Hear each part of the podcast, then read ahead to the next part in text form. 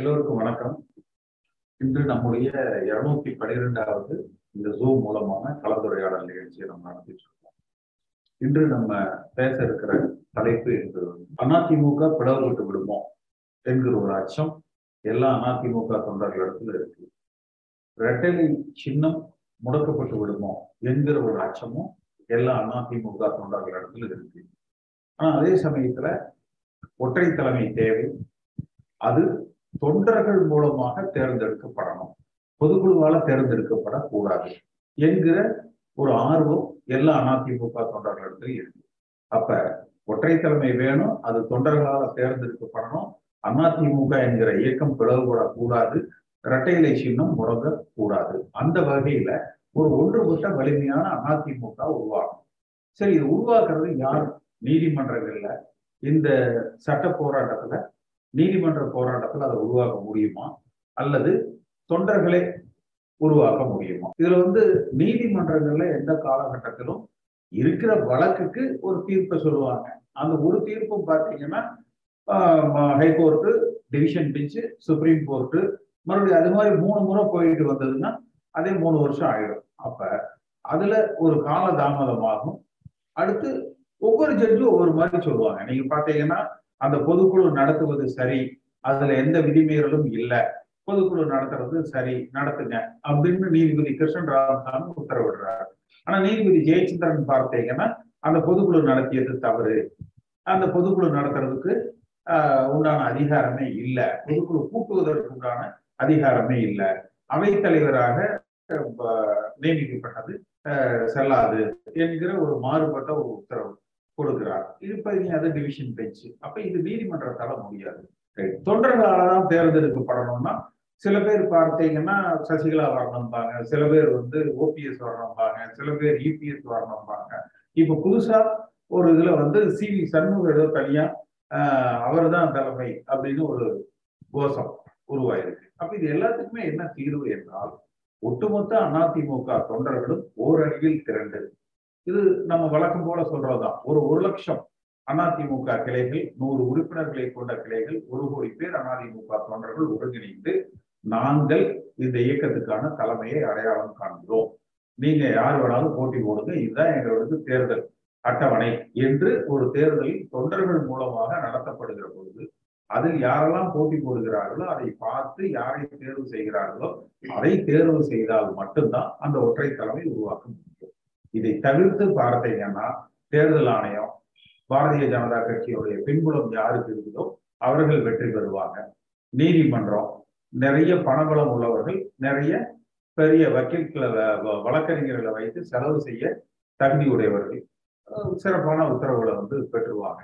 அந்த சாமானிய சாதாரண அதிமுக தொண்டன் புரட்சித் தலைவர் எம்ஜிஆர் அவர்கள் இந்த இயக்கம் எப்படி பாதுகாக்கப்பட வேண்டும், சில பணபலம் படைத்தவர்களோ சாதிய பலம் படைத்தவர்களோ மத்திய அரசாங்கத்தின் பின்புலத்தை இயங்குபவர்களோ இந்த இயக்கத்தை பின்னாளில் கைப்பற்றிவிடக் கூடாது என்பதற்காகத்தான் அதிமுக என்கிற கட்சியை பாதுகாக்கிற பொறுப்பை அடிமட்ட தொண்டர்களிடத்துல புரட்சித் தலைவர் எம்ஜிஆர் அவர்கள் கொடுத்திருந்தார்.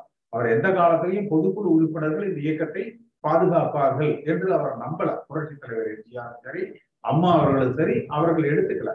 அவர்கள் நம்பியதெல்லாம் அதிமுகவின் அடிப்படை தொண்டர்களை மட்டும்தான். ஏன்னா பொதுக்குழு உறுப்பினர்கள் என்பவர்கள் வெளிப்போய் விடுவார்கள் அல்லது ஆட்சி அதிகாரத்துக்கு பணிந்து விடுவார்கள் அல்லது வழக்குகளுக்கு பயந்து விடுவார்கள். இன்றைய கூட பார்த்தீங்கன்னா கோவையில திரு ஆறுக்குட்டி அவர்கள் அந்த கொடநாடு வழக்குல வந்து அவருக்கு ஏதேனும் சம்பந்தம் இருக்குமா என்கிற விசாரணை எல்லாம் நடந்தது. இப்ப இன்று வந்து அவர் திமுக இணைகிறார் என்ற ஒரு செய்திகள் கூட வந்துட்டு இருக்கு. அது மாதிரி பல பேர் இணைகிறாங்கன்னு செய்தி வருது. ஆனா திரு ஆறுக்குட்டி அவர்கள் அவரே ஒரு பேட்டி கொடுத்திருப்பதை சமீபத்தில் இப்ப நான் பார்த்தேன், அவரே திமுக இணைவதாக சொல்லி இருக்கிறார். அப்ப அடிப்படை தொண்டர்கள் மட்டும்தான் நிரந்தரமானவர்கள், தலைவர்கள் என்பவர்கள் சுயநலவாதிகள், அவர்கள் தங்கள் சுயநலத்திற்காக மட்டுமே அரசியல் இயக்கங்களில் பயணிப்பவர்கள். அப்ப அந்த தொண்டர்களால அடிப்படை உறுப்பினர்களால ஒரு தலைமை தேர்ந்தெடுக்கப்பட வேண்டும்.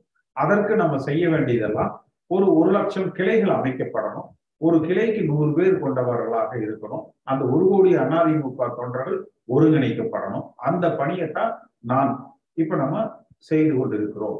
இதுவரை இந்த ஜூம் மீட்டிங்கை ஒருங்கிணைச்சோம், இப்ப நேரடியாக தொண்டர்களையும் சந்திக்கிறோம். அந்த அடிப்படையில வருகிற செப்டம்பர் மூன்றாம் தேதி ஆஹ் விழுப்புரத்துல நம்ம தொண்டர்களை அந்த ஒரு ஆலோசனை கூட்டம் ஆஹ் போட்டிருக்கோம். இதுக்கு முன்பு சென்னையில ஒரு கூட்டம் நடத்தணும். இப்ப இரண்டாவது கூட்டமாக விழுப்புரத்துல வந்து அதிமுக தொண்டர்களோடு ஒரு ஆலோசனை கூட்டத்துக்கு நம்ம ஏற்பாடு செய்திருக்கிறோம். அப்ப இது போன்ற நடவடிக்கைகள் மூலமாக இந்த தொண்டர்கள் ஒருங்கிணைக்கப்படணும். இது பற்றி உங்கள் கருத்துக்களை நீங்க தெரிவிக்கலாம். வணக்கம் வணக்கம் நலமா நலமா இருக்கீங்களா? நலமா இருக்க சொல்லுங்க. ஒன்றும் இல்லை, இப்போ நீங்க உங்களுடைய செயல்பாடுகள் குறித்து எனக்கு ஒரு கேள்வி. அதாவது வந்து இப்ப நீங்க சொல்றீங்க ஒரு லட்சம் கிளைகள், ஒரு கிளைக்கு நூறு பேர் அப்படின்னு நம்ம ஒரு கோடி தொண்டர்களை இணைத்து விட வேண்டும் அப்படின்னு சொல்லிட்டு ஒரு ஒருங்கிணைத்திடணும் அப்படின்னு சொல்லி செயல்பட்டுக்கிட்டு இருக்கிறீங்க. அதெல்லாம் வெற்றிகரமா முடிகிறதாவே வச்சுக்குவோம். அப்ப நீங்க இன்னொரு அமைப்பா தானே இருக்க முடியும், இன்றைய அஇஅதிமுகவை போல இருக்க முடியுமா? இல்ல இல்ல, அதாவது அந்த ஒரு கோடி தொண்டர்கள் அப்படிங்கிற பொழுது இதைத்தான் அந்த நீதியரசர் ஜெயச்சந்திரன் கூட கேட்டாரு. ஒற்றை தலைமையை தொண்டர்கள் விரும்புறாங்க அப்படிங்கிறதுக்கு எங்கிட்ட எந்த டேட்டாவும் இல்லை, புள்ளி விவரமும் இல்லை அப்படின்னு.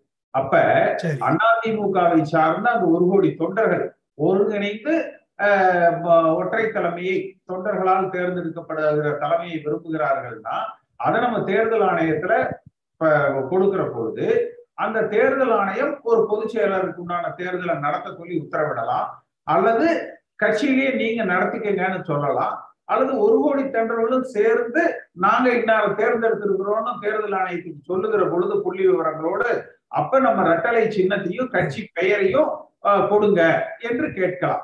இதுல என்னன்னா இந்த பலம் இபிஎஸ்க்கு கிடையாது, ஓபிஎஸ்க்கும் கிடையாது, சசிகலாவுக்கும் கிடையாது.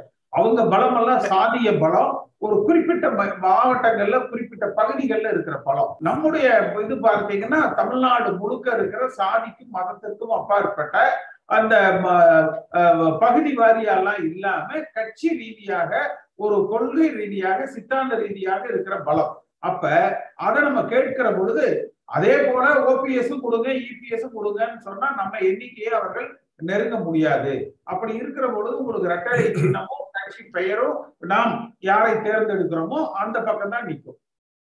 இல்ல, அப்படி பார்த்தா அப்படி பார்த்தா நீங்க இன்றைக்கு அதிமுக உறுப்பினர்களாக இருக்கிறவர்கள் இல்லை அப்படின்னு சொன்னாக்கா, ஆஹ் ரெண்டாயிரத்தி பதினாறுல வந்து ஜெயலலிதா உயிரோடு இருக்கும் பொழுது அதிமுக உறுப்பினராக இருந்தவர்கள் இல்லை, அவர் இருந்த பொழுது கூட்டப்பட்ட பொதுக்குழு கூட்டப்பட்ட பொதுக்குழுவின் போது அதிமுக உறுப்பினராக இருந்தவர்கள், இவர்களை எல்லாம் ஒன்றிணைத்து இவர்கள்கிட்ட இருந்து கையெழுத்து வாங்கி நீங்க கொண்டு போய் தேர்தல் ஆணையத்துல ஒப்பு கொடுக்கும்போது தானே அது வந்து அஇஅதிமுக உறுப்பினர்கள் உங்களை ஏற்றுக்கொள்கிறார்கள் வரும். நீங்க தனியா ஒரு உறுப்பினர் படிவத்தை கொடுத்து சேர்த்தீங்கன்னா அது எப்படி? நம்ம எல்லாத்தையும் செய்ய எல்லாத்தையும் செய்யறோம். நீங்க சொல்றது வந்து முதல்ல நம்ம வந்து சேர்ப்பது அப்படிங்கிறது எல்லோரையும் ஒருங்கிணைச்சு நம்ம சேர்க்கிறோம்.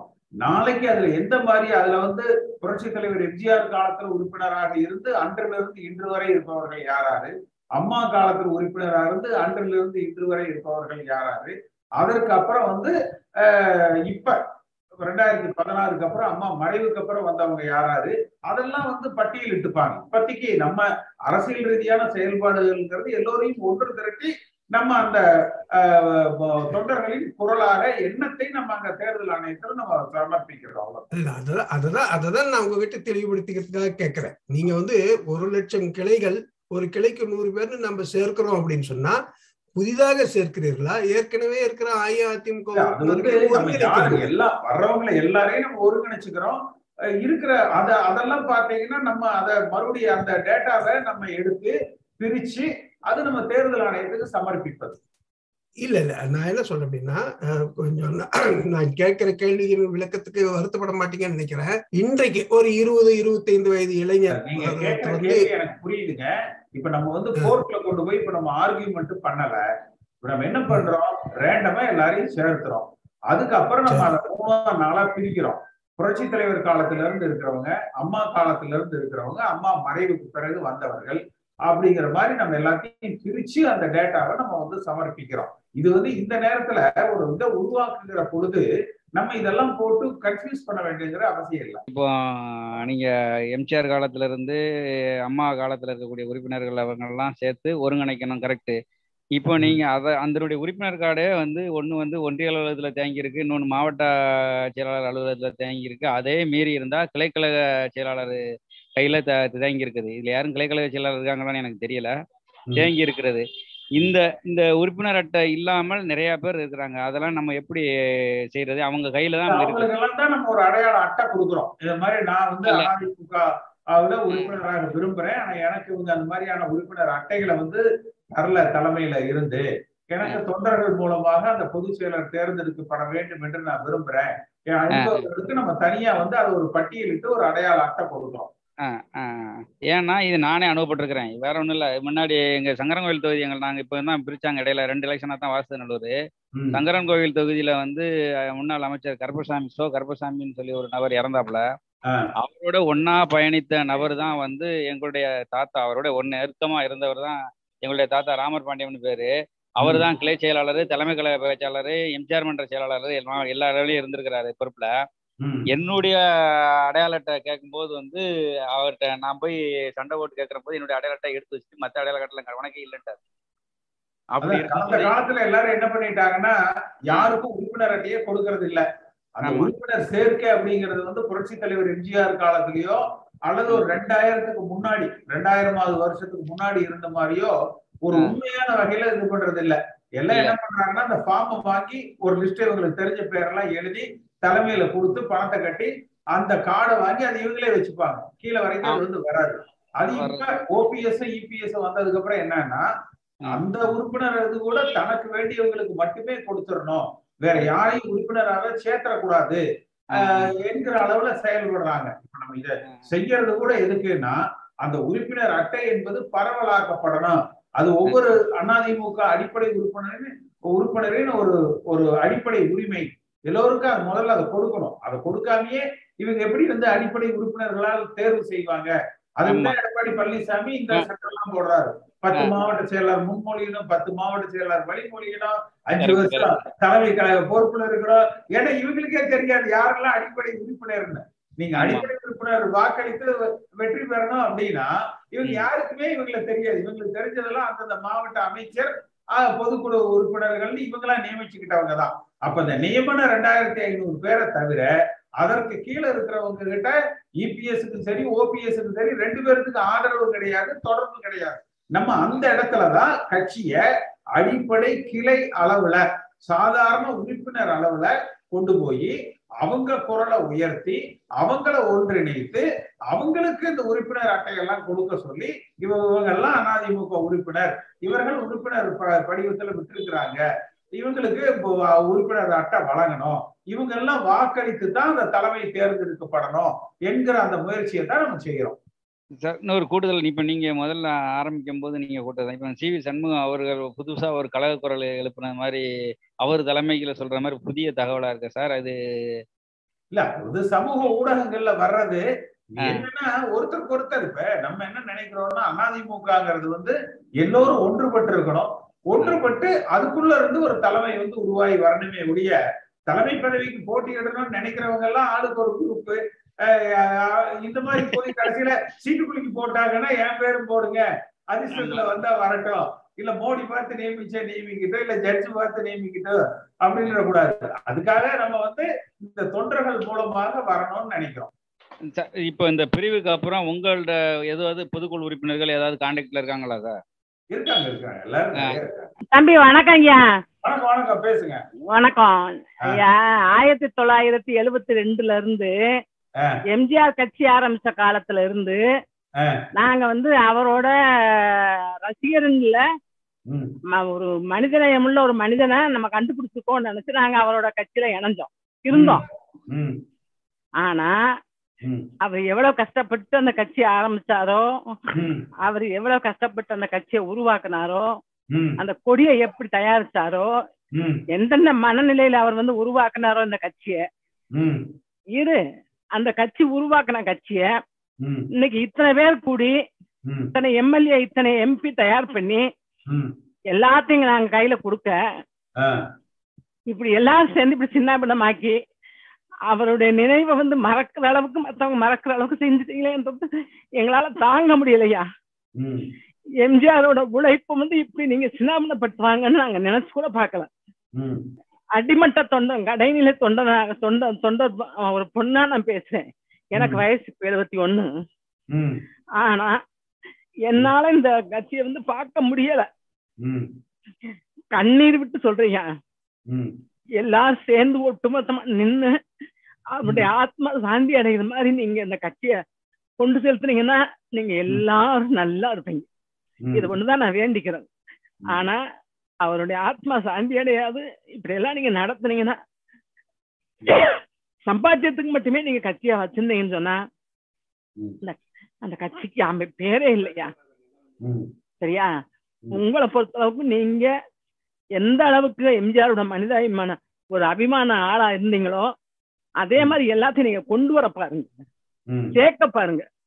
சரிங்களா? கட்சி உடையதா உடையலாங்கிறது எனக்கு பிரச்சனை இல்லை. ஆனா அவருடைய நாமம் பறிபோகாம அவருடைய ரத்த சிந்தனத்துக்கு அவருடைய உழைச்ச உழைப்பு அந்த கட்சியை உருவாக்க அவர் ரத்த சுண்டி, அதெல்லாம் நான் நிறைய படிச்சிருக்கேன். சரிங்களா? அவரோட சுயசரிதையிலிருந்து அவர் கட்சி என்னென்று ஆரம்பிச்சாரு, எப்படி கொண்டு வந்தாரு, எப்படி செஞ்சாரு, மக்களுக்கு எப்படி பண்ணினாரு அப்படிங்கறதெல்லாம் நினைச்சு நினைச்சு அப்படியெல்லாம் அப்பதான் இருக்கும்போது நீங்க இருந்தீங்க, கூட இருந்தீங்க. நீங்க எல்லாம் கூட இருந்து அவருடைய உழைப்ப நீங்க பார்த்தவங்க. ஆனா உங்களுக்கு வயசு என்ன ஆகுதுன்னு எனக்கு தெரியாது. ஆனா அவர் செஞ்ச செய்கைகளை நான் கண்டிப்பா நான் பார்த்தவ அனுபவிச்சவ. என்னால வந்து என்ன தாங்க முடியல. என்ன மாதிரி எத்தனையோ மக்கள் மனசை விட்டு பேச முடியாத அளவுக்கு, மேல கோட்டையில போய் நின்று பேச முடியாத அளவுக்கு ஆத்மாத்மாத்மா அப்படியே தவிக்கிறோம், கண்ணீர் விடுறோம். இது ஒண்ணுதான் என்னால பேசணும். ஆனா நிறைய கேள்வி மனசுக்குள்ள இருக்கு, என்னால கேட்க முடியல. கேட்டா இன்னும் நிறைய அழுதுருவேன். என்னால முடியல, கேட்க முடியல. அவ்வளவு அவ்வளவு மனசுல இருந்து அவ்வளவு ரணம் இருக்கு, அவ்வளவு வேதனை இருக்கு. இந்த கட்சி இப்படி போயிடுச்சேன், எம்ஜிஆரால் உருவாக்கப்பட்ட கட்சி இப்படி ஆக்குறாங்களேங்கிற ஒரு வேதனை தான் மனசுக்குள்ள ஓடுதே அப்படிய. என்னால வந்து பேச முடியல. அந்த அளவுக்கு வருத்தமும் வேதனையும் ரணமும் உள்ள இருக்கியா. அதனால கண்ணீர் விடுறது ரத்தத்தை விடுறேன்னு நினைச்சுக்கோங்க. அந்த அளவுக்கு என்னால எல்லாம் மெம்பர்ஸ்களை பார்க்கும்போது நம்ம எப்படி உருவாக்கி இவங்களெல்லாம் மேல ஏற்றி விட்டோம். அடி மரத்து ஏணி மரத்துக்கு அடியில் நின்று நாங்கெல்லாம் பிடிச்சுக்கிட்டு நின்னவங்க. எங்களோட ஞாபகம் கூட உங்களுக்கு வரலையா? இவங்களுக்கு பணம் காசு முக்கியமா எனக்கு தெரியல. நாங்க தொண்டர்கள்லாம் என்ன பாவப்பட்டவங்களா சொல்லுங்க? எந்தெந்த நிலையில நாங்கெல்லாம் வாழ்ந்துகிட்டு இருக்கோம், எந்தெந்த நிலையில நாங்கெல்லாம் போய்கிட்டு கொண்டதெல்லாம் மக்கள் அந்த மேல இருக்கும் பொறுப்புல இருக்கிறவங்களுக்கு அந்த எண்ணம் உருவாகலையா என்னன்னு எங்களுக்கும் புரியல. அந்த கரை வேஷ்டியை மாத்துறதுக்கு அவருக்கு இன்னும் மனசு வரல. சரிங்களா? வேஷ்டியை பூரா மாறிச்சு உள்ள இதுக்குள்ள சூட்கேஸ்ல அமைக்க வச்சுக்கிட்டாரு. எங்களால எம்ஜிஆர் ஜெயலலிதாங்கிற தலைவர்களை வந்து பார்க்க முடியுது. எம்ஜிஆர் கொண்டு வந்ததை அந்த அம்மா எப்படி சாதிச்சுச்சோ அது அது வந்து எனக்கு அந்த அளவு கொண்டு போகலைனாலும் என்னை வந்து நான் பட்டது நான் பார்த்தது எம்ஜிஆரோட நிலை. அவர் என்ன செஞ்சாரு, என்ன பண்ணினாரு, அதை ஏன் இப்படி இவங்க கொட்டி கவுத்துறாங்க? இவங்களுக்கு பணம் தான் மெயினா? பணம் தான் மெயினா? மக்களோட மனநிலை இவங்களுக்கு தெரியாதா? இத்தனை கோடி மக்கள்ல நானும் ஒருத்தி. இத்தனை கோடி மக்களோட மனநிலையில இருந்து நானும் பேசுறேன். நீங்க எப்படி பேசுறீங்க ஒவ்வொரு இதையும் நான் பார்ப்பேன். புதிய தலைமுறை ஆகட்டும், தந்தி ஆகட்டும், எல்லாத்துலயுமே நீங்க பேசுறது நான் பார்த்துட்டு தான் இருக்கேன். ஆனா அவருடைய ரத்தத்தை வந்து இப்படி இவங்க சிந்துறாங்களே, உருவாக்கி கொடுத்த கட்டியா கொடுத்த சங்கத்தை இப்படி செதறடிச்சு ஆளுக்கு ஒரு பக்கமா பிக்கிறாங்களேன்றத நினைக்கிற போது ரத்தம் நாளமெல்லாம் துடிக்குதியா. இது மேல இருக்காது, மேல இருக்க மெம்பர்களுக்கும் மேல இருக்க நிர்வாகிகளுக்கும் தெரியலையா? இந்த மந்திரிகள் வாழ்ந்து கடந்த மந்திரிகளுக்கு தெரியலையா? எம்எல்ஏ எம்பிஸ்க்கு தெரியலையா? இந்த பொறுப்பு உணர்வு அவங்களுக்கு இல்லையா? எங்களை மாதிரி அவங்களுக்கு வரலையா? அவங்களுக்கு பணம் காசுனா மட்டும் சாதிக்க அவங்கள அணவை அரவணைக்குமா? இந்த பாசமும் இந்த எண்ணமும் அவரோட நினைவு அவங்க கட்டி போடாதா? எனக்கு தெரியல. அதான் சொல்லுங்களா, நான் நிறைய பேச விரும்புறேன். ஆனா என்னால பேச முடியல, தொண்டை அடைக்குது. என்னப்பா ரொம்ப மன கேசமா இருக்கும், ரொம்ப கஷ்டமா இருக்கு, தாங்க முடியல எங்களால. நீங்க சொல்ற இதே கருத்தை தான் நான் திருப்பி திருப்பி திருப்பி திருப்பி உங்ககிட்ட நம்ம சொல்லிட்டு வர்றோம்.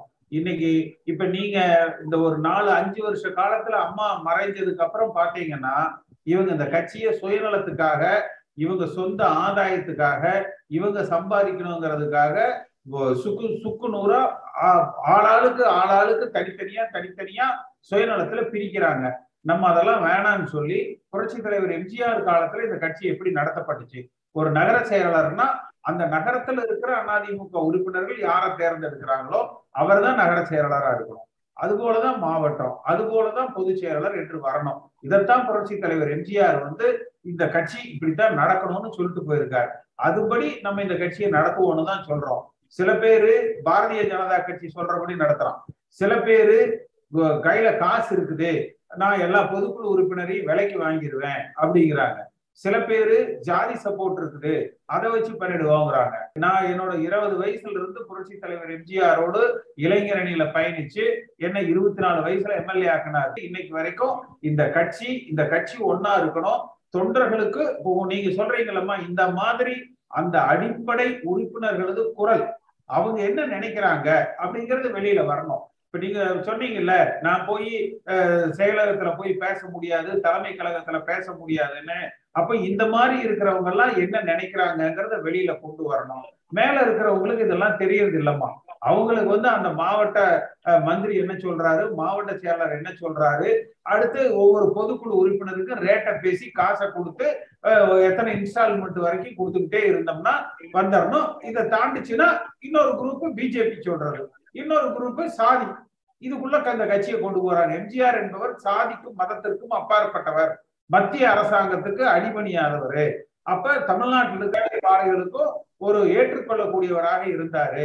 அது மாதிரி இந்த இயக்கம் வரணும் அப்படிங்கிறதுக்கு தான் நம்ம உங்களை எல்லாம் சேர்த்து உங்க கருத்தெல்லாம் கேட்டு இதை வெளி உலகத்துக்கு நம்ம கொண்டு வர்றோமா, தொண்டர்களை திரட்டுறோம். இன்னும் நீங்க வெளியில வாங்க, சரி, இன்னும் நீங்க வெளியில வரணும். இன்னும் நீங்க வெளியில வந்து மக்கள் யாரை எப்படி பண்ணணும், யாரை எப்படி பார்க்கணும், யாரை எப்படி பேசணும், யாரை எப்படி கொண்டு போகணுங்கிறத இன்னும் மேல் மட்டத்துல இன்னும் தெரியல. யாரும் கீழே இறங்கி வந்து பார்க்கவே இல்ல, யாரும் இறங்கி வந்து பார்க்கல.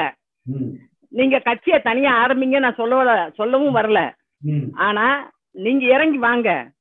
நம்ம எம்ஜிஆருக்கு கட்டுப்பட்ட எத்தனையோ மனித நேயங்கள் உள்ள மனுஷன் இன்னும் இருக்காங்க, சரிங்களா? அவங்கள தேடுங்க. நீங்க இறங்குனீங்கன்னா தேடிடலாம். ஒரு பத்து பேர் உங்க பின்னாடி வந்தா கண்டிப்பா ஆயிரம் பேர் லட்சம் பேர் வர தயாரா இருப்பாங்க. அவருடைய நிலை என்ன, அவர் என்ன பண்ணுனாரு, அவர் என்ன எப்படி நடந்தாரு, எப்படி செஞ்சாரு, என்னென்ன யோசிச்சு அந்த கட்சியை ஆரம்பிச்சாரு, எதை எகென்ஸ்டா பண்ணி நம்ம கொண்டு வந்தோம், இதெல்லாம் நீங்க எடுத்துச்சு. நான் கருத்துக்கள் நிறைய பேசலாம், உங்களுக்கு டைம் இருக்காது.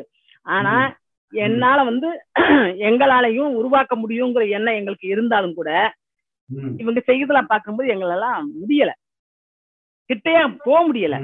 ஏன், எதுக்கு இப்படி பண்றாங்க, காசுதான் இவங்களுக்கு தேவையா, பணம் தான் தேவையா, எனக்கு பணத்தை கொண்டுட்டா போச்சு, அந்தம்மா போகும்போது பத்து ரூபா தாள் கூட போட்டாங்களே அதை கூட இவங்க பார்த்துட்டு இவங்களுக்கு திரும்ப திருந்தலையா, இவங்க பணத்தை அந்தம்மா கொண்டு போச்சா, இவ்வளவு சம்பாரிச்சு வச்சுச்சா கொண்டுட்டு போச்சா, சாகுற அன்னைக்கு ஒரு பத்து ரூபா தாள் மேல கிடந்துச்சு பாத்தீங்கல்ல நீங்களும்.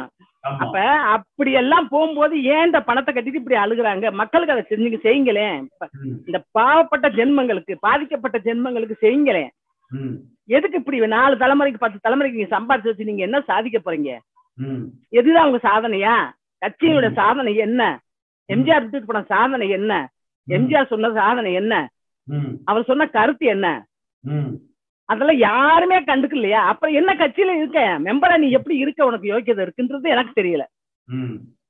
ஒரு நிர்வாகம் அப்படின்னா எல்லாரும் போய் நிர்வாகி ஆகிட முடியாது, எல்லாருமே மந்திரி ஆயிட முடியாது, எல்லாரும் போய் முதலமைச்சர் ஆயிட முடியாது, எல்லாரும் போய் எம்பி ஆயிட முடியாது. மக்களால் தேர்ந்தெடுக்கப்பட்டு ஏன் தன்னுடைய குறைய சொல்லணும், நினைக்கணும், நினைச்சத சொல்லணும்ன்றதுக்காகத்தானே மக்கள் மன்றத்துல வைக்க உட்கார வைக்கிறோம். அதை ஏன் உங்களால பேச முடியல? இவனுக்கு பயந்து அவனுக்கு பயந்து நெஞ்ச நிமித்தி பேச இருந்தா இருப்பா, இல்லாட்டி போவோமே. சாகுது என்னைக்காவது நான் சாகத்தான போறோம். ஏன் இவனுக்கு அடி பண்ண அடிமையா வாழணும்னு ஏன் நினைக்கிறேன்? நம்ம அந்த காலத்துல அடிமையா வாழ்ந்த குழந்தை வந்தோம்ல, அப்புறம் இப்பயும் போய் ஏன் ஒருத்தனுக்கு அடிமையா நம்ம வாழணும்? நம்ம கட்சி அப்படி உருவாக்குனாரு, நெஞ்ச நிமித்தி துணிஞ்சு தூக்கி எறிஞ்சிட்டு போய் திண்டுக்கல் மந்தில உட்கார்ந்தாரு. அந்த அறிவு கூட உங்களுக்கு இல்லையா? பணம் பணம் பணம் பணம் பணம் பணம் என்ன பணம் பண்ண போறீங்க? மக்களை பாருங்க, அடிமக்களை பாருங்க. நீ ஒன்றரை கோடி தொண்டர் ஒன்றரை கோடி தொண்டர் உங்க வாயில விழுந்து ஒன்றரை கோடி தொண்டர்ல ஒரு அழுதையும் இல்ல. இப்படி அல்லாடுதே என்னை போல உள்ள ஒரு பொம்பளை பிள்ளைய ஆம்பளை பிள்ளைய அல்லாடுறான். இன்னும் நாலு வருஷம் இருப்போம்னா அஞ்சு இன்னைக்கு இருக்கிறோம் நாளைக்கு இருக்கணும்னா தெரியாது. எனக்கு எழுபது வயசுக்கு மேல நீ ஆண்டவர் என்ன ஏதாவது கூப்பிட்டாலும் போயிடலாம். நான் வந்து ஒரு ஒரு ஆயிரம் பேரை உருவாக்குறேன் இல்ல, நான் அவங்களுக்கு ஆயிரம் பேர் எம்ஜிஆரோட நிலை என்னன்றத பத்தி நான் சொல்றேன் இல்ல, அவங்களுக்கு அது படுது இல்ல, யங் ஜெனரேஷனுக்கு நான் சொல்லித்தரேன் இல்ல. அவங்க அதெல்லாம் வாங்குறாங்கல்ல காதுல, அவங்க கேட்டவங்க இப்ப என்னை திருப்பி கேக்குறாங்க, ஏமா நீங்க இப்படி எல்லாம் பேசுறீங்கம்மா, என்னம்மா இப்படி தெரியுறாங்கன்னு கேக்குறாங்க. அவங்க முன்னாடி எனக்கு நான் எந்த பொறுப்புல இல்லையா, நான் எந்த பதவியிலையும் இல்லை, எதுலையுமே இல்லை, தனிநபர் ஒரு தொண்டை தொண்டரா நான் நின்று நான் இப்ப பேசுறேன். சரிங்களா, நானே என்னால ஒரு ஆயிரம் பேர் தொடர்பு இருக்குமா. சரிங்கம்மா, சரிங்கய்யா, சரிங்கய்யா, சரிங்கய்யா, சரிங்க. எல்லாருமே ஒத்துமையா இருந்தா சார் கட்சி உருப்படும். நம்ம கட்சி வந்து எம்ஜிஆர் ஜெயலலிதா வந்து ஒத்த மோடியா லேடியான்னு சொல்லி அம்மா வந்து ஆட்சி அமைச்சர் மத்திய அரசு எதிர்த்து கூட பண்ணாங்க. இன்னைக்கு வந்து எல்லாருமே வந்து எடப்பாடியும் சரிதான், ஓபிஎஸ் தான், மோடிக்கு பயந்து பயந்து இருக்கிறாங்க. அந்த பையன் இருக்க கூடாது சார், எல்லாம் ஒத்துமையா இருந்து சசிகலா அம்மா, நீங்க, மோடி, எடப்பாடி எடப்பாடி அண்ணா, ஓபிஎஸ் எல்லாரும் ஒத்துமையா இருந்து கூட்டு குடும்பமா இருந்தா சார் கட்சி வளர்க்க முடியும். எங்கெல்லாம் திமுககாரங்களை பார்த்தா சார் நாங்களாம் வந்து இதே ஏதோட பேச முடியல சார். இப்ப எங்களால இப்ப நாங்க திமுக ஏதாவது என்னடா என்ன வந்து ஒன்றரை வருஷம் ஏதாவது செஞ்சீங்களான்னு கேட்டா கூட, உங்க கட்சியை பத்து ஒன்னா வாங்கடா, ஒத்துமையா வாங்கடா, நாங்க இன்னும் பத்து வருஷம் நாங்க இன்னும் இருபது வருஷம் நாங்க தான் ஆள போறோம், இருபது வருஷம் நாங்க தான் ஆள போறோம், நீங்க விபத்துக்கு ஆட்சிக்கு வர முடியாது அப்படின்னு வந்து இலக்காரமான பேச ஆரம்பிக்க. அதுக்கு ஒரே எல்லாரும் ஒத்துமையா இருக்கணும் சார். ரெண்டாயிரத்தி இருபது ரெண்டாயிரத்தி இருபத்தி நாலு நாடாளுமன்ற சட்டமன்றத்திலே வெற்றி கொள்ளும் சார். ஒத்துமையா இருக்கணும் சார். அதான் எல்லாரும், அதாவது ஒன்றுபட்ட என்னோட கருத்து எல்லாரும் ஒற்றுமையா இருந்து. ஆமா சார், எல்லாரும் ஒன்றுபட்டு கூட்டினாதான் நம்ம கட்சி பிஜேபி கண்டு பயப்படக்கூடாது.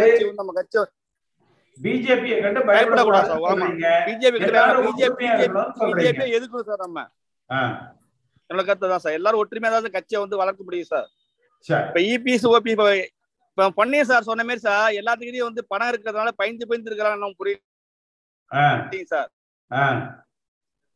ஆமா, ஆடியோ பொன்னே சார் மூலமா ஒரு ஆடியோ வந்தது இல்லைங்களா, ஒரு ஆடியோ அண்ணன் கேபி பொன்னுசாமி கேபி சிவி சண்முகத்துல பதினாறு எம்எல்ஏ இருக்கிறாங்க, வேல்மணிட்ட முப்பத்தி இருபத்தி இருபத்தி ஆறு எம்எல்ஏ இருக்கிறாங்க, தங்கமணிட்ட இருபது எம்எல்ஏ இருக்கிறாங்க, மோடி எடப்பாடிக்கு வந்து பதினாறு எம்எல்ஏ தான் இருக்கிறாங்க சொல்றாங்களா. அதே மாதிரிதான் இப்ப கட்சி ஓடுதா, ஆட்சி ஓடுது, கட்சி ஓடுது, எதிர்கட்சியா இருந்து யாருக்கு எதிர்கட்சியாரும் ஓடுது என்னாலும் தெரியல சார். ஆனா வந்து எல்லாரும் ஒற்றுமையா இருந்தா தான் சார் வந்து கட்சியை வந்து வழி நடத்த நல்லா இருக்கும் சார். எங்க தொண்டர்கள்லாம் வந்து ஆர்வமா இருக்கும் சார். எங்களுக்கே சோனு போயிடுது சார். இத்தனை வருஷம் நாங்க திமுக திட்டி போட்டு நாங்க புதுசா நாங்க திமுக கிட்ட போறது கூட அடுத்த கட்சி மாற கூட மனசு வர மாட்டேங்குது சார். என்ன பண்ண தெரியாது உட்காந்துருக்கோம் சார். நாங்க எங்களோட கருத்து சார், அடுத்த கட்சிக்கு மாறி மாறி போலாம்னு நினைச்சாலும் சார் நம்ம இத்தனை நாளா கலைஞர் ஒளிய ஒளிய ஸ்டாலின் ஒளிய ஒளிய திட்டணும் என்ன சார், இத்தனை நாளா ஸ்டாலினே திட்டணும், கலைஞர் நம்ம திட்டி இருக்கிறோம். இப்ப அவங்க கட்சி கூட மாறது கூட மனசு கேவலமா இருக்கு சார்.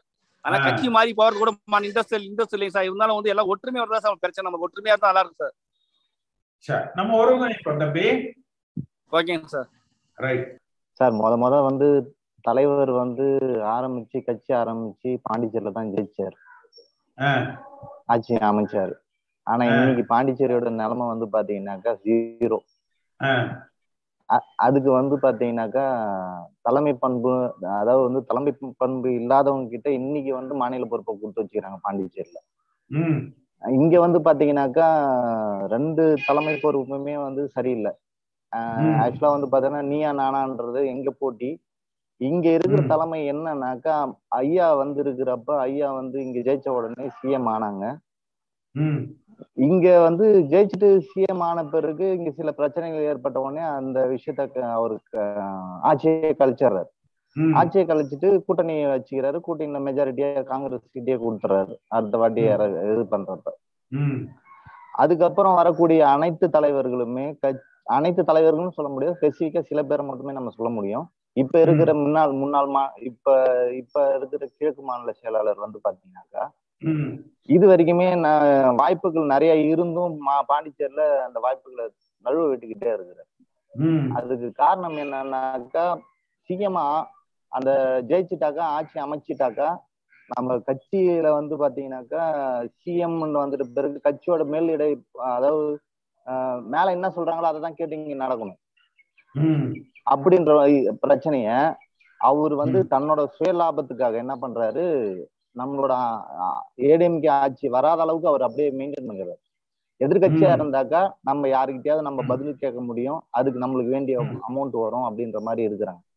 இங்க இருக்கிற நிர்வாகத்தை கொஞ்சம் சீரமைக்கணும் அப்படின்றதுதான் எங்களோட கருத்து. ஆனா இங்க இங்க இருக்கிற நிலைமை வந்து பாத்தீங்கன்னாக்கா ஈஸியா ஆட்சி அமைக்க முடியும் சார். ஏன்னாக்கா முன்னாடி வந்து பாத்தீங்கன்னா காங்கிரஸ் இருந்துட்டு இருந்தது, அதுக்கப்புறம் புதுசா என்ஆர் வந்தது. இப்ப என்ஆரும் வந்து இங்க சரியா இல்ல, காங்கிரஸும் கிடையாது. இப்ப டிஎம்கே லீடிங்ல வராங்க. இப்ப அதுக்கு ஆப்போசிட் கட்சின்னு பாத்தீங்கன்னாக்கா ஏடிஎம்கே மட்டும்தான். நம்மளால திரும்ப இங்க வந்து நம்மளோட கட்சியை வந்து இங்க திரும்ப ஆட்சி அமைக்க முடியுங்க. இங்க இருக்கிற மக்களும் நம்மளுக்கு ஏடிஎம்கே வரணும்னு தான் நினைக்கிறாங்க. நான் வந்து வழக்கறிஞர் பிரிவு செயலாளராக இருக்கிறேன் சார். அந்த அம்மா அம்மா இப்ப பேசுறது அர்த்தமா இருக்கு. நீங்க நாங்களா பாக்கல, நீங்க அவரோட வாழ்ந்தீங்க, அவரோட மக்களுக்காக நல்லா பணி செஞ்சீங்க. உங்களுக்கு தெரிஞ்ச தலைவர் எப்படியாப்பட்டவங்க, அவங்களும் அதை பார்த்துதான் தெரிஞ்சிருக்காங்க, அவங்க அனுபவிச்சுன்னு சொல்றாங்க. இன்னும் நிறைய பேர் இருக்காங்க. அவங்க அழும்போது எனக்கும் அழ தோணுது. பட் நம்ம அழகுக்கான நேரம் இது இல்ல. கண்டிப்பா ஏதாச்சும் ஒண்ணு நம்ம செய்யணும்னா அதை நீங்க மிக விரைவில் அதை செய்யணும். நம்ம அதுக்கான ஸ்டாண்ட் நம்ம எடுத்துக்கிட்டே போறோம். நீங்க அந்த ஸ்டாண்ட்ல இருங்க, என்ன நடந்தாலும் பாத்துக்கலாம். இதுதான் என்ன, நான் உங்களுக்கு கூட இருக்கேன். நம்ம பேசுறது ரொம்ப வருத்தமா இருக்குது. அவங்களுக்காகச்சும் ஏதாச்சும் செய்யுங்க. இதே மாதிரி நிறைய பேர் பெரிய உலகத்துக்கு தெரியாம நிறைய இருக்காங்க.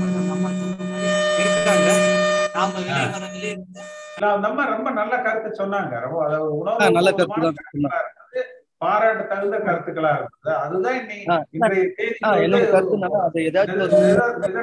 உண்மை. அதுதான் அந்த மாதிரி ஏதாவது ஒரு வாய்ப்பு இருக்குமா? வணக்கம், பஞ்சாட்சம் பேசுறேன். பேசுங்க.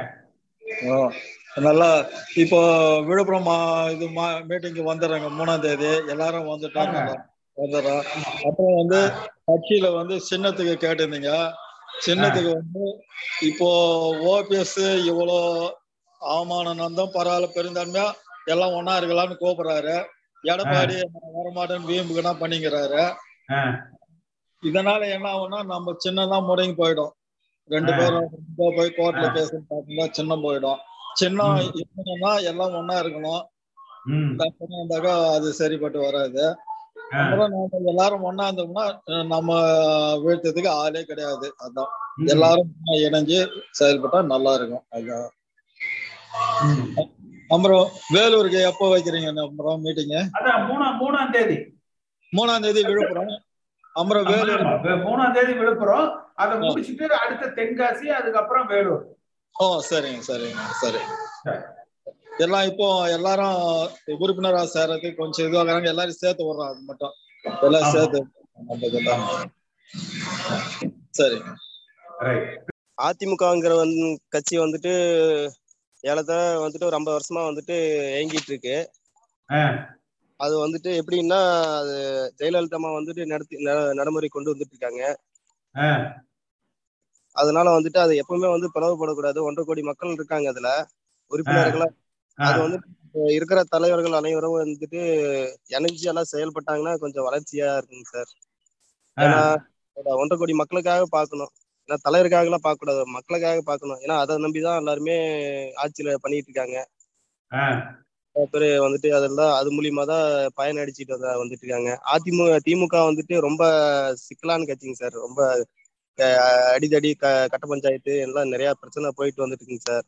அதனால வந்துட்டு வந்து யாரும் ஏத்துக்க மாட்டேங்கிறாங்க. பின்காலத்துல வந்துட்டு இருக்கிற நிர்வாகிகள கொஞ்சம் நல்லா சரியான முறையில் செயல்பட்டாங்கன்னா கொஞ்சம் நல்லா இருக்குங்க சார். என்னை பொறுத்த வரைக்கும் ஐயா இப்போ வந்து ஒரு கருத்துன்னு எனக்கு இல்லை ஐயா. நான் வந்து தீவிரமான என் வயசு இருபத்தி ரெண்டு தான். எம்ஜிஆர் ரசிகன். எங்க அப்பா ரொம்ப பெரிய எம்ஜிஆர் ரசிகர். அதனால நான் வந்து எம்ஜிஆர் பாட்டு கேட்டு தான் வளர்ந்துருக்கேன். இப்ப இப்போ முன்ன மாதிரி எம்ஜிஆர் நடத்துற மாதிரி கட்சி இப்போ இல்ல.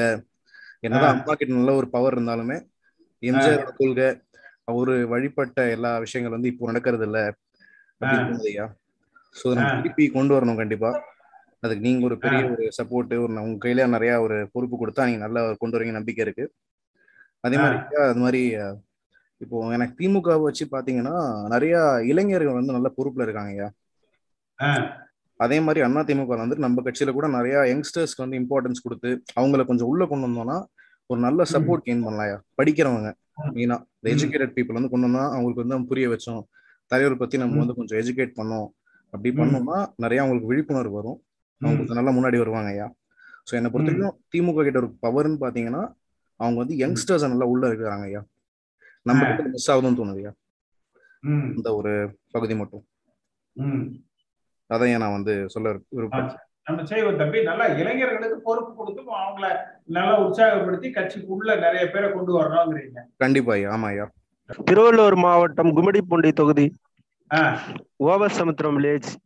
அப்பா கட்சி ஏடிஎம்கேல அப்பத்துல இருந்தே இருக்காரு. ஆனா நேமு வனம்னு இருந்துச்சு, அதுல வனம்னு ரெண்டு மூணு பேர் ஊர்ல இருந்தாங்க, அதனால அவருடைய இது எதுவுமே தெரியாம போயிடுச்சு. இப்போ ராஜேந்திரன் என்ற பேர்ல இருக்காரு, கிளை செயலாளரா இருக்காரு. நான் ஜாயின் பண்ணிருக்கேன் ரெண்டாயிரத்தி பன்னெண்டுல ஜாயின் பண்ணேன். அப்பா எல்லாம் எல்லா மீட்டிங்கும் கலந்துப்பாரு, ஆனா அவரு அவ்வளோ இன்ட்ரெஸ்ட் இல்ல. அவருக்கு முன்ன பின்னால சேர்ந்தவங்க எல்லாம் போஸ்டிங் இது அதுன்னு வாங்கிட்டு அவங்க தலைவர் இந்த போஸ்டிங் அந்த போஸ்டிங் போயிட்டு இருக்காங்க.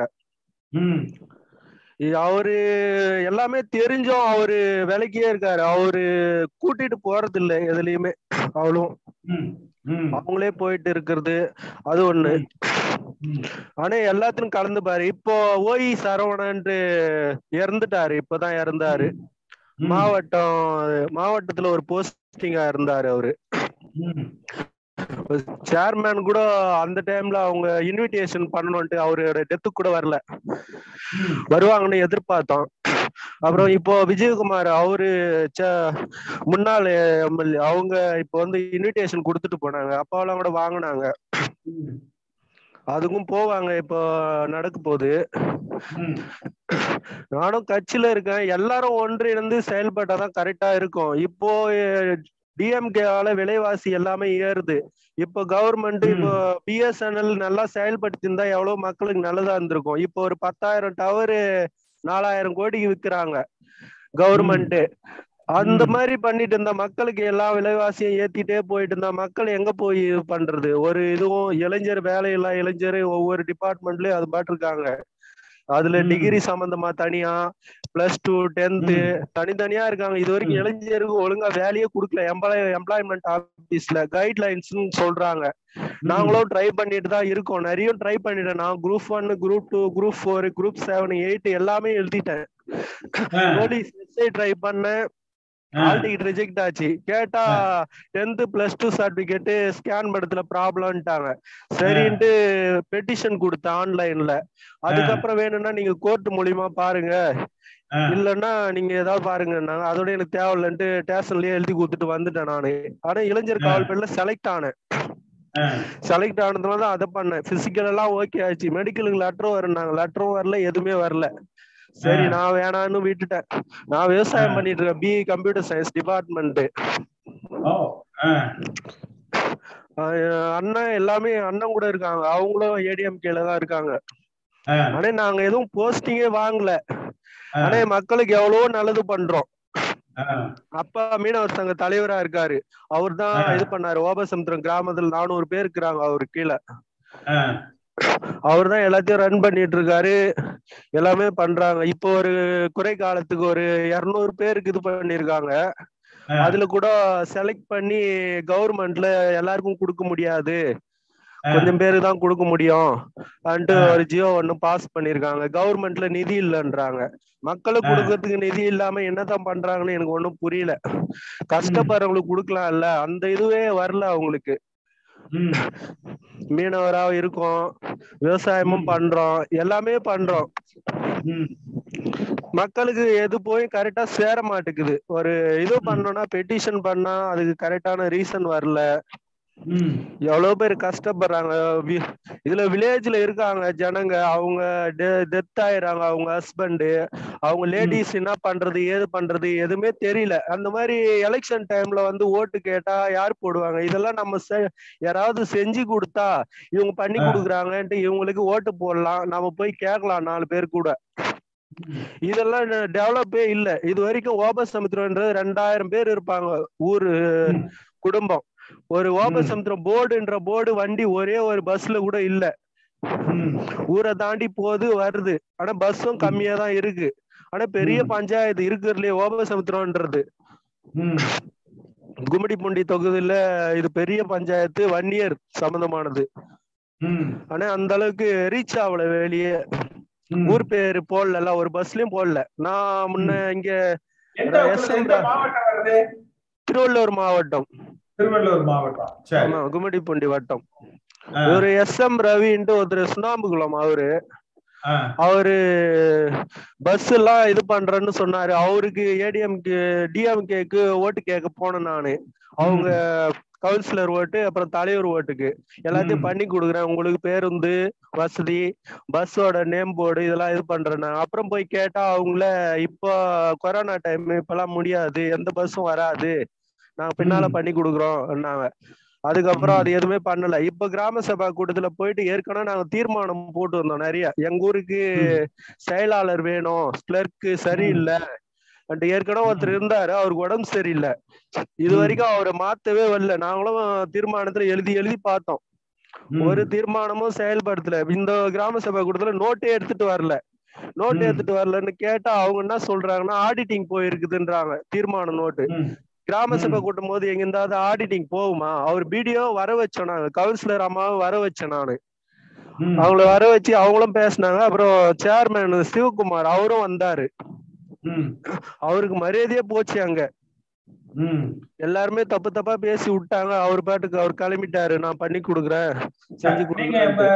தொடர்புல இருங்க தம்பி, நம்ம சரிங்க சார். அதாவது இன்னும் இன்னைக்கு இன்னைக்கு வந்து நம்ம வந்து இந்த கட்சி உடையாம சின்ன முடங்காம ஒரு ஒன்றுபட்ட அதிமுகவா நம்ம வந்து தொண்டர்களால ஒரு தலைமையை எப்படி உருவாக்குறது, தொண்டர்களால தலைமை ஏற்க வைப்பதா, அது வந்து சாத்தியக்கூறா சார் இன்றைய நிலைமையில? இப்ப போய்கிட்டு இருக்க நிலைமையில வந்து அது சாத்தியப்படுமா? நிச்சயம் சாத்தியப்படுமா அப்படின்னா கேள்விக்குரியதா. ஏன்னா இங்க வந்து சொல்லுங்க, அதாவது சார் ஏடிஎம்கேங்கிறதுக்கு வந்துட்டு எப்படின்னா இப்ப வந்துட்டு இப்ப தொண்டர் தொண்டர்களால் தேர்ந்தெடுக்கப்பட்ட தலைவர்கள் தான் இப்ப பதவியில இருக்கிறாங்கன்னு நீங்க நீங்க கருதுறீங்களா? இல்ல என்னோட குவெஸ்டினுக்கு பதில் சொல்லுங்க, நீங்க கருதுறீங்களா? உங்க கருத்தை நீங்க சொல்லுங்க, உங்க கருத்தை என்னவோ அதை சொல்லுங்க. Okay right. வந்து ஏடிஎம்கே வந்து தொண்டர்களால் தேர்ந்தெடுக்கப்பட்ட தலைவர்கள் கையில் இல்லை, அது முதல் குற்றச்சாட்டு. இன்னொன்னு வந்து ஏடிஎம்கேயோட உண்மையான தொண்டர்களுக்கு வந்துட்டு அண்ணா திராவிட முன்னேற்ற கழகத்துல உண்மையில மதிப்பு மரியாதை எந்தவித இது ஒரு எந்தவித முக்கியத்துவமே கொடுக்கறது இல்லை, அது ரெண்டாவது குறை. வட்ட செயலாளர் இருந்துட்டு அங்க இப்ப கழகத்தோட துணை பொதுச் செயலாளர் வர எல்லாமே காசு கொடுத்து தனக்கு வேண்டியவரையும் தனக்கு சொந்தக்காரரையும் தன்னுடைய ஜாதிக்காரரையும் இணைத்து இந்த பாதையில தான் பயணித்துக் கொண்டிருக்கிறது நம்மளுடைய அண்ணா திராவிட முன்னேற்ற கழகம். அதுல வந்து எந்த வித மாற்றுக்கிறது இல்லை. ஏன்டா நம்ம எல்லாம் அடிமட்டத்துல இருந்து வந்தவங்க. அது இன்னொன்னு இப்ப வந்துட்டு எப்படின்னா இப்ப சிவகங்கை மாவட்டம் தேவகோட்டை நகர் நகர்ல வசிக்கக்கூடிய ஒரு சின்ன ஒரு கருத்தை மட்டும் சொல்றேன் பாருங்களேன். எல்லா மாவட்டத்திலயுமே வந்துட்டு டிஎம்கே ஏடிஎம்கே அந்த ஏதாவது ஒரு கூட்டணியில வந்து அவங்கவுங்க சொந்த கூட்டணியில உள்ள ஆட்களை வச்சுதான் வந்துட்டு சேர்மனையே நியமனம் ஆகும். ஆனா தேவகோட்டையை பொறுத்தவரை நம்ம அதாவது எதிரி கட்சி, அதாவது எதிரி கட்சின்னு ஒண்ணு இருக்கும்ல, கட்சின்னா ஆளுங்கட்சி, எதிரி கட்சி, எதிர்கட்சி, எதிரி கட்சின்னு ஒண்ணு இருக்கும். அது மாதிரி இங்க வந்து எப்படின்னா ரெட்டல சின்னத்துல நின்ற ஒரு கவுன்சிலர் வேட்பாளரை ரெட்டல கவுன்சிலர் மாவட்ட செயலாளரை துணை போய் அந்த இடத்துல வந்துட்டு எப்படின்னா குக்கரை செய்ய வைக்கிறாரு. பிகாஸ் ஏன் அப்படின்னு சொன்னா குக்கர்ல வந்து அவர் சம்பந்தப்பட்ட ஒரு சமூகம். இங்க வந்து கட்சியை வந்து யாருமே கட்சியையோ சின்னத்தையோ யாரும் வந்து பெருசா இங்க கருதல. அந்த இடத்துல அவங்க என்னத்தை சேர்வராக தான் சார்ந்த சமுதாயத்தை சமுதாயத்தை தான் பெரிதும் கருத்தில் கொண்டு அவங்கள ஜெயிக்க வச்சு வந்துட்டு பதவியில பதவிக்கு கொண்டாந்த பதவியில அமர வைக்கிறதுக்கு ரொம்ப பெருமா பெருசா பாடுபட்டு பணமும் இவங்களே மாவட்ட ரீதியிலேயே பணமும் கொடுத்து அவங்கள வந்துட்டு அந்த பதவிக்கு கொண்டாந்து அமமுகவும் அண்ணா திராவிட முன்னேற்ற கழகமும் ரெண்டு சேர்ந்துதான் இங்க வந்து தேவகோட்டை நகர்மன்ற தலைவரையே உருவாக்குது. அங்க நின்று அண்ணா திராவிட முன்னேற்ற கழகத்தை ரெட்டையில சின்னத்துல நிக்கிறவங்க வந்து குக்கர் சின்னத்தால தோக்கடிக்கப்படுறான். யாருனால? அங்க வகிக்க அங்கே வந்துட்டு பதவி வகிக்கக்கூடிய சேர்மன் வேட்பாளரையும் வேட்பாளராகியவராகிய அவர்னாலேயே மாவட்ட செயலாளர்னாலேயே அங்க வந்து ரெட்டலை சின்னத்துல நிற்கக்கூடிய நபர் வந்து தோக்கடிக்கிறாங்க. அப்ப இங்க எங்க சார் இங்க வந்து ரெட்டலை மேலேயும் ரெட்டலை சின்னத்துல மேலே சின்ன சின்னத்தின் மேலேயும் கட்சிக்காரர் மேலேயும் யாருக்கு இங்க வந்து பற்றுதல் இருக்குன்னு சொல்லிட்டு நம்ம எல்லாம் பேசிக்கிட்டு இருக்கிறோம். அப்படி பார்த்தா பற்றுதலே இல்லை. இங்க வந்து எப்படின்னா எடப்பாடியார் வந்துட்டு எப்படி வந்து நானூறு கோடி ஐநூறு கோடி கொடுத்து கட்சியை கட்டிப்பட்டு இங்கிட்டு நினைக்கிறாரோ அதே மாதிரி இங்கிட்டு ஓபிஎஸ் அவர் பார்த்தோம்னா அவர் வந்து அவர் தோணியில சமுதாயத்தை வச்சு மீண்டும் மீண்டும் வந்து அவர் சமுதாய கட்டமைப்புல அந்த பழைய கட்டமைப்புலயே அவர் கொண்டு போயிடலாம் அப்படின்னு சொல்லிட்டு அவர் ஒரு பக்கம் முதல்ல வந்துட்டு யாராவது ஒரு ஆளு வந்துட்டு இந்த கட்சியை வந்து ஒரு ஆக்கிரமிப்பு பண்ணி ஒரு கைப்பற்றி விடலாம்னு ஒரு முனைப்புலதான் போராக போராகன்றதான் நம்ம எடுத்துக்கிறோமே ஒழிய கட்சியோடைய நலனையோ கட்சியோட எதிர்காலத்தை பத்தியோ யாரும் பய ஒரு எப்படி கவனம் செலுத்துற ஒரு தலைவர்களாக இன்றைய தலை இன்றைய தலைவர்களில் ஒருத்தர் கூட இல்லை என்பதுதான் நிதர்சனமான உண்மை. இதற்கு வந்து எந்த மாற்று கருத்து கிடையாது என்பது என்னுடைய வாக்கு வாக்கு அதுக்காகத்தான் அதுக்காகத்தான் நம்ம என்ன செய்யறோம்னா ஒரு தமிழ்நாட்டுல சாதிக்கு மதத்துக்கும் அப்பாற்பட்டு இந்த பணபலம் சாதி பலம் பிஜேபிக்கு அடிமைத்தனம் இதெல்லாத்தையும் விட்டுட்டு ஒரு தமிழ்நாடு முழுக்க ஒரு ஒரு லட்சம் கிளைகளை நம்ம வந்து அடையாளப்படுத்துறோம். அவர்களை அடையாளப்படுத்தி ஒரு கிளைக்கு ஒரு நூறு பேர்னா ஒரு கோடி பேர் ஒன்று கூடி அதை ஒருங்கிணைச்சு அதை நம்ம தேர்தல் ஆணையத்துல கொடுத்து நீதிமன்றங்கள்ல கொடுத்து அந்த தொண்டர்களால ஒரு தலைமை உருவாக்கப்படணும் அப்படிங்கறத நம்ம கேட்கிறோம். அந்த ஒருங்கிணைப்பு பயிற்சி தான் இப்ப நடந்துட்டு இருக்கு. ஓகே, அந்த ஒருங்கிணைப்புக்கு தலைமை தாங்கக்கூடிய ஒவ்வொரு மாவட்ட ரீதியாக யாரை நியமிக்க போறீங்க? முதல்ல நம்ம ஒருங்கிணைப்போம், அப்புறம் தலைமை என்னன்னு பார்ப்போம். முதல்ல ஒருங்கிணைப்பு நடக்கணும்ல. அந்த அந்த அந்த ஒருங்கிணைப்பு தான் தமிழ்நாடு முழுக்க நடந்துகிட்டு இருக்குது. இப்போ ஒரு இருபத்தி ஏழாயிரம் இது நடந்திருக்குது. இன்னொரு கிட்டத்தட்ட ஒரு அறுபது எழுபதாயிரம் நம்ம வந்து செய்யணும். அதைத்தான் இப்ப நம்ம செஞ்சுட்டு இருக்கோம். நேரடியா கூட்டம் போடுறோம். இப்ப சென்னையில ஒரு கூட்டம் போட்டிருந்தோம். அடுத்து இப்ப விழுப்புரத்துல போடுறோம். வர செப்டம்பர் மூணாம் தேதி விழுப்புரத்துல போடுறோம். அதுக்கு அடுத்து தென்காசியில போடுறோம். அதுக்கு அடுத்து கடலூர்ல போடுறோம். அது மாதிரி ஒவ்வொரு பகுதியா நம்ம வந்துகிட்டே இருக்கிறோம். ஏன்னா இன்னைக்கு வந்து ஓபிஎஸும் சரியில்லை, இபிஎஸும் சரியில்லை. ஒரு பக்கம் ஜாதி ரீதியா போகுது, ஒரு பக்கம் பண ரீதியா போகுது, இன்னொரு பக்கம் பிஜேபிக்கு அடிமைத்தனமா போகுது. அப்ப இந்த மூணுமே வேண்டாம் அப்படின்னா அப்ப இந்த மூணும் இல்லாம நம்ம அந்த தொண்டர்களை ஒரு ஒருங்கிணைச்சு ஆகணும். அந்த ஒருங்கிணைப்பு தான் இப்ப நடந்துட்டு இருக்கு. சூப்பர். அதாவது நீங்க எடுக்கிற அந்த முயற்சி, நீங்க எடுத்த இந்த அந்த ஜூம் மீட்டிங் இதெல்லாம் வந்துட்டு ஓகே. நான் வந்து நீங்க கட்சிக்காக உழைக்கிறதுக்கு ரொம்ப பெருந்தன்மையோடு முன் வந்து நீங்க உங்களுடைய உழைப்பு போடுறீங்க. அது வந்து உண்மையில நீங்க வந்து முன்னாள் எம்பி முன்னாள் எம்எல்ஏ கட்சிக்கு வந்துட்டு அம்மையாரோடவும் தலைவரோடவும் நீங்க கலந்து பலனளிச்ச மிகப்பெரிய ஒரு பழமை வாய்ந்த தலைவர். அப்படி பழமை வாய்ந்த தலைவர்களும் நீங்களும் ஒருவருங்கிறதுல வந்து மாற்று கருத்தும் இல்லை. உங்களுடைய சிரத்தை உங்களுடைய சிரமம் இல்லாம உங்களுடைய ப பயணத்தை பாதை இந்த பயணத்தை நீங்க தொடங்குனதுல வந்து நாம் மற்ற மகிழ்ச்சி அடைகிறோம். ஆனால் நாம் ஜெயி ஜெயிக்க வேண்டும் என்றால் ஒரு நீ உங்களை மாதிரி ஒரு நபர் மட்டும் இதுக்கு நம்ம வந்துட்டு இப்படி கைதட்டி பார்த்தினோம்னா அந்த ஓசை வந்து திருவங்கமோ இல்ல வீரியங்கமோ மாவட்ட தூரமோ இல்ல மாநில தூரமோ இதுக்கு வந்து கேட்கறதுக்குண்டான வாய்ப்புகள் மிக குறைவு. நம்ம இதை வந்து பல படுத்தணும். நம்ம நம்ம வந்து இப்ப தமிழ்நாடு நம்ம ஏன் ஒரு நபர்னு பார்த்தோம். இப்ப தமிழ்நாடு முழுக்க கிட்டத்தட்ட ஒரு லட்சம் பேர் ரெண்டு லட்சம் பேர் நம்மோட நீங்க ஒரு ஜூம் மீட்டிங் நம்ம நடத்தணும்னா ஐநூத்தி சில்லற பேர் இணையறாங்க. இது வரைக்கும் இருநூத்தி பன்னிரெண்டு ஜூம் மீட்டிங் நடத்தி இருக்கிறோம். ஒரு மாவட்ட கூட்டம்னா ரெண்டாயிரம் பேர் மூணாயிரம் பேர் வர்றாங்க. இப்ப அதை நம்ம ஆரம்பிச்சிருக்கிறோம். அந்த தொண்டர்களால இருக்கிற இணைப்பு தான். நீங்க ரெண்டாயிரத்துக்கு அப்புறம் இந்த கட்சிக்குள்ள பொறுப்புக்கு வந்தவன் எல்லாம் சுயநலவாதி.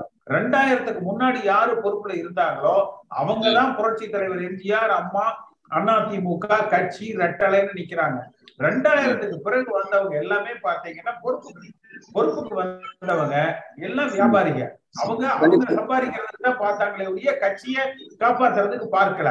அப்ப தலைவர்கள்ங்கிறது என்ன? தொண்டர்களால அடையாளப்படுத்துறவங்கதான் தலைவர் பண்ணணும்னா அந்தந்த பகுதியிலிருந்து நம்ம எல்லாருமே உருவாகி வந்துருவாங்க. அப்படி உருவாகி வந்தவங்க தானே எல்லாமே. இப்ப இப்ப இருக்கிற ரெண்டு தலைவரும் நீங்க எடுத்துருங்க, இபிஎஸ் ஓபிஎஸ் சேர்ந்த இவர் இந்த சைடு என்ன செய்யறாரு, ஏன் பின்னாடி ஒன்றரை கோடி தொண்டர்கள் இருக்காருன்னு அவருக்குறாரு. இவர் இந்த சைடு ஏன் சொல்றதே கிடையாது. எடப்பாடி சொல்றது அவருக்கு பின்னாடி ரெண்டாயிரத்தி ஐநூறு பொதுக்குழு உறுப்பினர்கள் இருக்கிறாங்க அப்படின்னு தான் சொல்றாரு. அவரு ஒன்றரை கோடி தொண்டர்கள் சொல்றது இல்ல இல்ல இல்ல இப்ப அவரு அந்த பொதுக்குழு கூட்டினதுக்கு அப்புறம் அதை அந்த வார்த்தை யூஸ் பண்றாரு. அதுக்கு பின்னாடி வந்துட்டு எனக்கு தொண்டர்களும் அவங்கள அவங்களை திட்டி நம்ம டயத்தை வேஸ்ட் பண்றதை விட நாம நம்முடைய இந்த ஒருங்கிணைப்பை நம்ம வலிமையா கொண்டு வருவோம். இல்ல அதன் அத முதல்ல நான் சொல்லிட்டேனே, உங்களுடைய பாதையும் பயணமும் சிறப்பானது. நல்ல ஒரு டாக்டர் ரஹீம் பாய் வந்து உங்க சிவகங்கை மாவட்டத்துல உங்க பகுதியில நீங்க ஒரு ஒருங்கிணைப்பு, ஒரு தொடர்புகள் இதெல்லாம் கொஞ்சம் இறங்கி செய்யுங்க. அது மாதிரி அந்தந்த இடங்கள்ல இருநூத்தி முப்பத்தி நாலு தொகுதிக்கு ஒரு இருநூத்தி முப்பத்தி நாலு பேர் இறங்கி செஞ்சா போதும். ஒரு ஒரு தொகுதியில ஐம்பது பஞ்சாயத்து இருக்கா, அங்க ஒரு ஐம்பது பேர் இறங்கி போய் செஞ்சா போதும், ஒரு பஞ்சாயத்துக்கு ஒருத்தர். இது மாதிரி போட்டோம்னாலே உள்ளாட்சி மன்ற பொறுப்புகள் ஒரு லட்சம் பொறுப்புகள் வருது. அந்த ஒரு லட்சம் பொறுப்புல இருக்கிறவங்க இறங்கி செஞ்சாலே போறோம், அந்த கட்டமைப்பை நம்ம உருவாக்கிடலாம். கண்டிப்பா கண்டிப்பா இருங்க. அடிக்கடி நீங்க முதல்ல தேர்தல் சமயத்துல ரொம்ப கட்சியில இருந்தீங்க, இடையில கேப் ஆயிடுச்சு, தொடர்புல இருங்க, நம்ம அதை செய்வோம். அதாவது கட்சியில இருந்து நம்ம தொடர்பு இல்ல, கட்சிக்காரர்களால பதவியில உள்ளவர்களால நம்ம தோற்கடிக்கப்படும் பொழுது நம்மளுக்கு வந்து வெறுப்பாகுது இல்ல இல்ல ரைட்டா எல்லாம் அத அத அவங்களை எல்லாம் நான் ஒதுக்கிட்டு நம்ம கரெக்டா அதை ஒருங்கிணைச்சு கொண்டு வருவோம். இப்ப அண்ணன் இருக்கீங்க, ஓகே, நீங்க வந்து எப்படின்னா இப்ப வந்துட்டு உங்களுக்கு முதுகுக்கு பின்னாடியும் பாருங்க, முதுகு உங்க முதுகுக்கு பின்னாடியும் சரி, உங்களுடைய முகத்துக்கு முன்னாடியும் சரி, அந்த ரெட்டலையும் எம்ஜிஆரும் அம்மையாரும் அவருடைய போட்டா வந்து நீங்க வந்துட்டு ஒரு மிகப்பெரிய ஒரு இதா வச்சு நீங்க வந்து நேர்மையான வழியில செல்றீங்கிறத நம்மளோட பார்வையில நம்ம கணிக்க முடியுது. ஆனா சில பேர்லாம் அது வந்து ஒரு ப பந்தாவுக்காயும் பகுமைக்காண்டியும் வச்சுக்கிட்டு உள்ளுக்குள்ள வந்துட்டு ஒரு நயவஞ்சகத்தன்மையாத்தானே அவங்க செயல்பட்டு நம்மளை தோக்கடிக்கிறாங்க. நீங்க ஒரு ஒரு ஒரு போட்டை அழிக்காம அதை சின்ன கூட ஆக்குறது எப்படி? இன்னொரு பெரிய கோடு பக்கத்துல உருவாக்குனீங்கன்னா அது ஆட்டோமேட்டிக்கா சின்னது ஆயிடுது.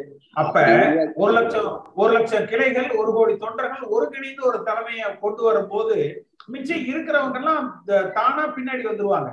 நம்ம இப்ப போய் அவங்களுக்கு ஒரு பெரிய முக்கியத்துவம் கொடுத்து அவங்க பின்னாடி நம்ம போய் அவங்கள பத்தி நம்ம பேசிட்டு டைத்தை வேஸ்ட் பண்ணது அவசியம் கிடையாது. அது கரெக்ட். இப்ப நம்ம அவங்க பின்னாடியும் போகல, அவங்க பின்னாடி செயல்படல, அதனாலதான் நான் வந்து உங்கள்ட்ட விடுபட்டது மாதிரி தெரியுது. ஆனா இருந்தாலும் நம்ம நம்மள வந்து உற்று நோக்கி கவனிச்சுக்கிட்டு தான் இருக்கிறோம். கட்சியை வந்து டெய்லி நம்ம வந்து நாலு சேனல்ல நியூஸ் பாத்துக்கிட்டு தான் இருக்கிறோம். ஆனா நம்ம கட்சியை விட்டியோ இல்ல கரையை வேஸ்டியோ மாத்தி இன்னும் கட்டவே இல்லை. மாத்தி கட்ட சூழ்நிலை வந்துருமோ அப்படிங்கறத நம்மளுக்கும் ஒரு பயந்தேன்.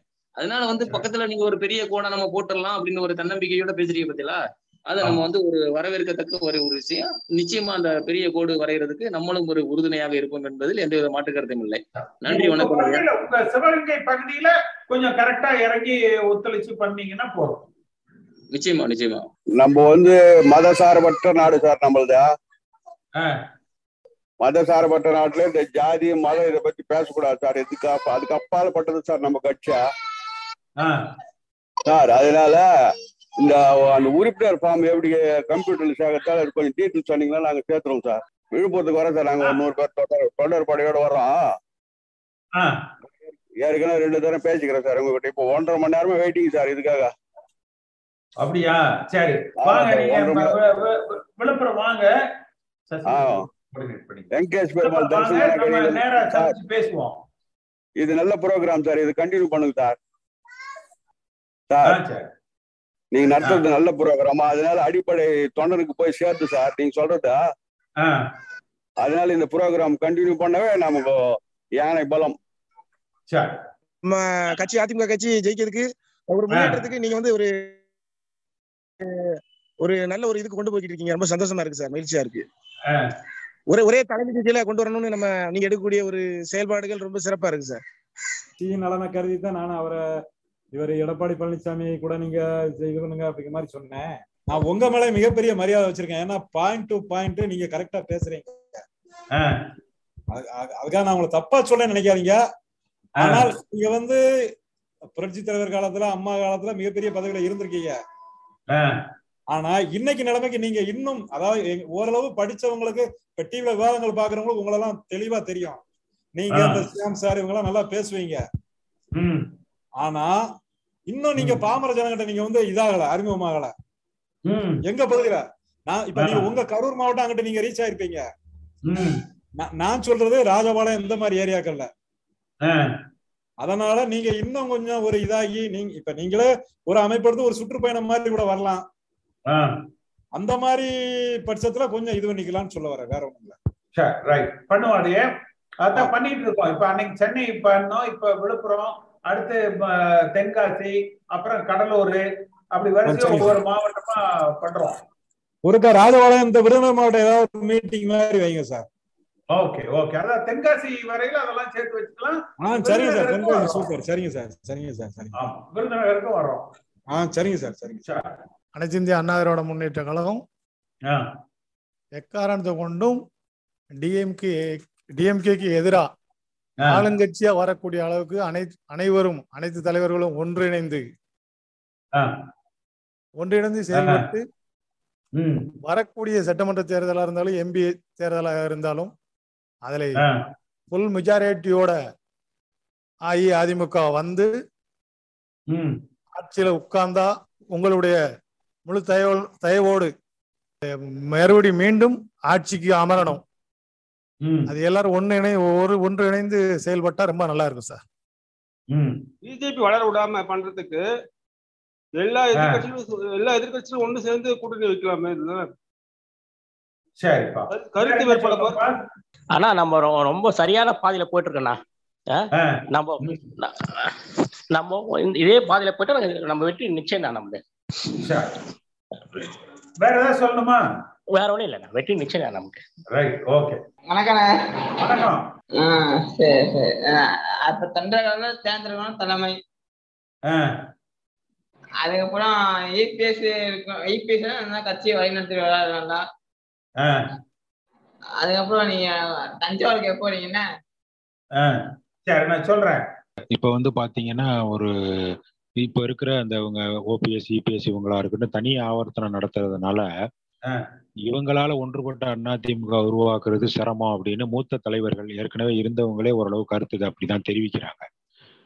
நீங்க அடிக்கடி ஜூம் மீட்டிங்ல சொன்ன மாதிரி இவங்க எல்லாம் ஊழல் வழக்குல சிக்கி இருக்கிறதுனால இவங்க இந்த கட்சியை மீட்டெடுக்கிறதுங்கிறது சிரமம். நம்ம தொண்டர்களாகிய இருக்கிறவங்க ஒவ்வொருத்தருமே தொடர்ந்து இந்த முயற்சிகளை சேர்ந்துக்கிட்டே இப்போ ஜூம் மீட்டிங் இந்த மாதிரி விழுப்புரம் அந்த பகுதிகளில் தொடர்ந்து மீட்டிங் போட்டுக்கிட்டு இருந்தோம்னாவே ஆட்டோமேட்டிக்கா வந்து தொண்டர்கள் கையில அந்த கட்சி வர்றதுக்கான காலம் இருக்கு. சின்ன கிடைக்குமா என்னான்னு தெரியல, அது பிஜேபி கையில இருக்கிறதுனால அவங்க என்ன பண்ணுவாங்கன்னு தெரியல. தேர்தல் ஆணையம் வேற அவங்க கையில இருக்கிறதுனால அது என்ன ஆகுன்றது நம்ம சொல்ல முடியல. ஆனால் தொண்டர்கள் கையில கட்சி நிச்சயமா வரும் அப்படிங்கிறது மட்டும் நான் ஒரு நம்பிக்கை இருக்கு. இவங்க அல்லாம ஒரு நல்ல தலைமை வரும்னு நம்பிக்கை இருக்கு. அது நம்ம தொடர்ந்து இந்த நிகழ்ச்சியை நடத்திக்கிட்டும் தொடர்ந்து இந்த இதை செஞ்சுக்கிட்டே போனோம்னாலே போதுமானதுன்னு நான் நினைக்கிறேன். அதை செஞ்சாலே போதுமானதுண்ணா இப்போதைக்கு. சார் சார் பண்ணுவோம். நம்ம ஒவ்வொரு நிகழ்ச்சியுமே பாத்தீங்கன்னா கலந்தவங்களே கலந்துக்கிறது கிடையாது, புதுசு புதுசா கலந்துக்கிறாங்க. அப்படி கலந்துக்கிற பொழுது நிறைய பேருக்கு சிக்னல் கிடைக்கல. பட் இதெல்லாம் தாண்டி சிக்னல் கிடைச்சவங்க ஒரு முப்பது பேர் நல்ல கருத்துக்களை சொல்லி இருக்கிறாங்க. அது இன்னைக்கு ஒரு அம்மா பேசுனாங்க, ரொம்ப நல்ல கருத்தை ஆணில அடிச்ச மாதிரி வந்து தெளிவா இபிஎஸ்க்கும் ஓபிஎஸ்க்கும் சொல்லியிருக்காங்க. இந்த கருத்துக்களின் அடிப்படையில் எம்ஜிஆர் வழிவந்த இந்த கட்சியை வழிநடத்துவதற்குண்டான முயற்சிகளை நம்ம செய்வோம். இந்த நிகழ்வுல கலந்து கொண்ட உங்கள் அத்தனை பேருக்கும் என்னுடைய மனப்பூர்வமான நன்றி.